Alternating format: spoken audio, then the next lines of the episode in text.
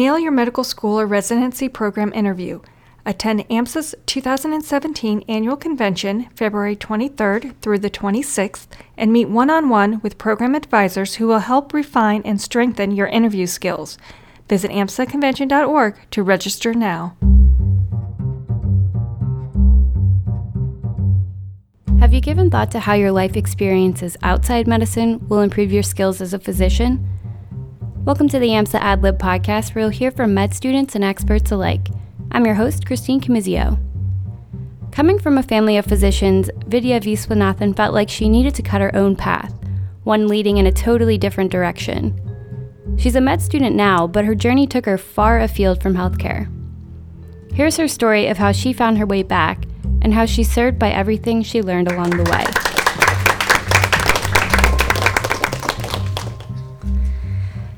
So, as a stubborn child, I told my two physician parents that I didn't know what I wanted to be when I grew up, but I knew that I would never be a doctor.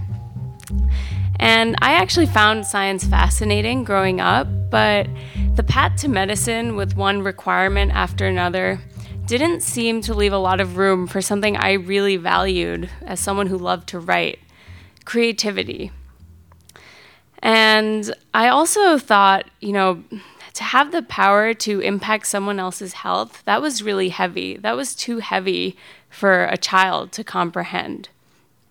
So I kind of, from the start, banished the idea of medicine. And I went to college, I majored in social studies, and I focused on Chinese history and language. So after I graduated college, I ended up moving to Taiwan, where I taught English for a year in an elementary school. And while I was there, um, one day while I was eating my lunch and drinking my daily bubble tea, a colleague approached me and she had a printout in her hand from her doctor who had diagnosed her with breast cancer. And she knew that there were two treatment options for her cancer, but they were inexplicably listed in English, and she had been rushed out of the office before she could even process the information and ask more questions. So she had this printout, and she wanted me to help her translate the English. And I was really humbled that she would trust me with something so personal, but I was totally stumped by all this medical jargon. So I did what any good patient, good physician does these days. I started Googling. And as I Googled things and I uh, started cobbling together all this information from all these medical websites and using the online translator, I found it really hard to translate what I was reading, and even in my broken Chinese, because I felt like by saying it, I was actually making it true. And I don't know if you've had the experience of trying to talk about medicine or explain medical things in a language that you're still learning. But something about having limited vocabulary actually makes what you're saying come out more blunt and more real because you can't use the euphemisms we always use to depersonalize what we do, some of the really disturbing things we have to do. I had that experience this year actually as a first year med student when I was taking anatomy.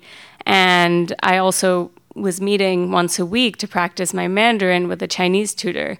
And she'd ask me every week, you know, what do you do in class? And so once we started anatomy lab and I was in anatomy lab for a big chunk of the day, she'd say, What you what did you do in class in Chinese? And I didn't know how to say dissect in Chinese. I didn't know how to say cadaver. So I had to respond like, Oh, um, today we cut into a dead human's face and she would look like horrified. And i also would be really upset. And i'm like i can't believe that's what i did today. Um, so in this moment back in taiwan with my colleague when i was tra- trying to translate to her and we were kind of meeting each other halfway between chinese and english i think we both started to realize like this was this was not a temporary thing that was going to go away. Like this was a real problem. And we began to get emotional, and I was really unprepared for her next question, which was, What do you think I should do? So, how does a 22 year old answer that question? How does someone with no training, no knowledge answer that question no matter how much comfort you want to provide, no matter how much you want to help. And I started thinking, you know, what if I did have that training? It's still a possibility. So, after a lot of soul searching and thinking and research, I ended up going back to the US and getting my post-bac. And while in the post-bac program, I realized from a lot of people of all ages and all former careers that actually fearing medicine, like recognizing the gravity of what it meant to impact someone's health, was actually a good thing. And I also realized that medicine has so many problems. Once you are even a patient in medicine, a frequent patient, you realize there's so many problems that need to be solved. And actually, what medicine needs is creativity. And while I was applying to med school, even as a post-bac, a lot of advisors still told me the old philosophy of, oh, you know, don't let them see your creative side. Like, it's going to make them think you're not serious about medicine. Or they told me you're not going to have time to keep up your writing and all those things you love anyway. But I found solace in the fact that actually there are a lot of influential doctors and med students who are really creative and are using their creativity outside of medicine to change medicine from the inside.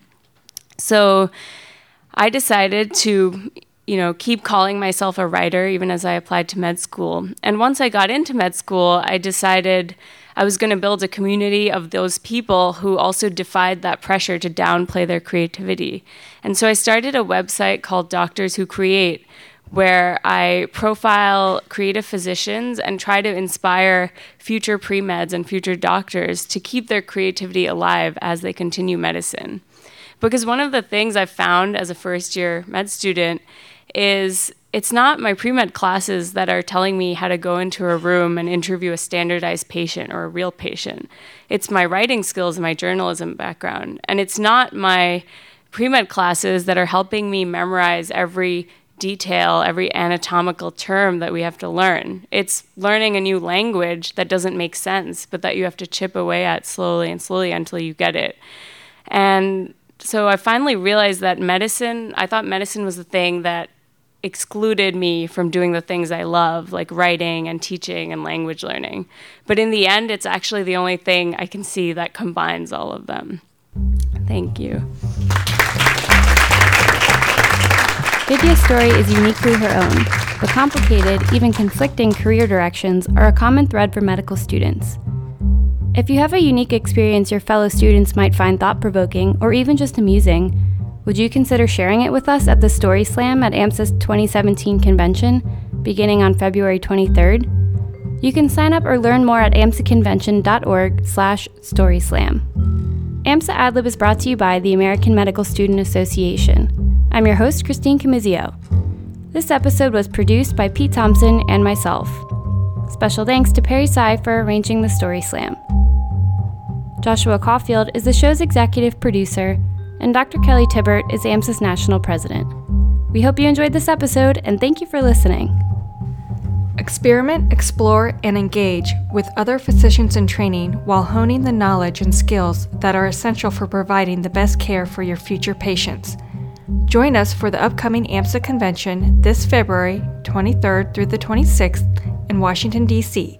Visit amsaconvention.org to register now.